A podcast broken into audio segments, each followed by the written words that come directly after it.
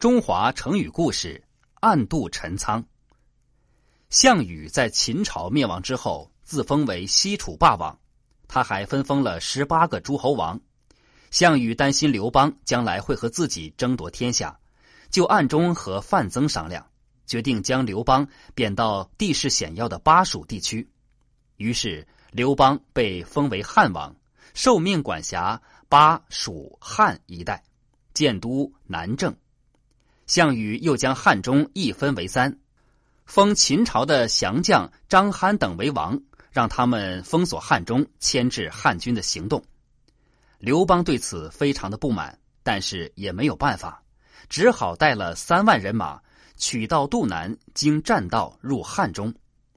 为了防备张邯等派兵袭击，同时麻痹项羽，让他相信汉军没有东还的打算。进入汉中之后。刘邦就下令放火焚毁了栈道。项羽的分封引起了一些握有重兵的将领不满。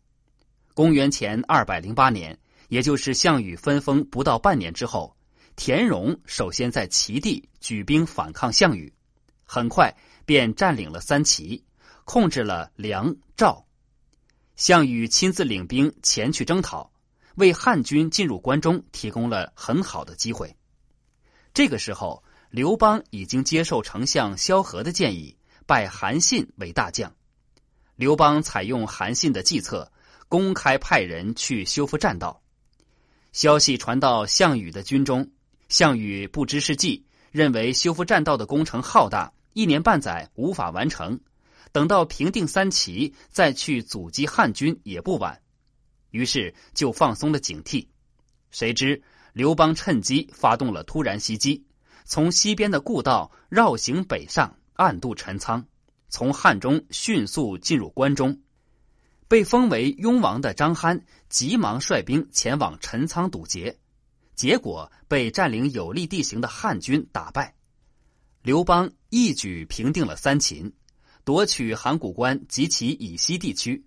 接着，刘邦挥师东下，出武关。迫使塞王辛、翟王义、河南王申阳、魏王豹投降，并俘虏了殷王司马昂，击败了韩王昌。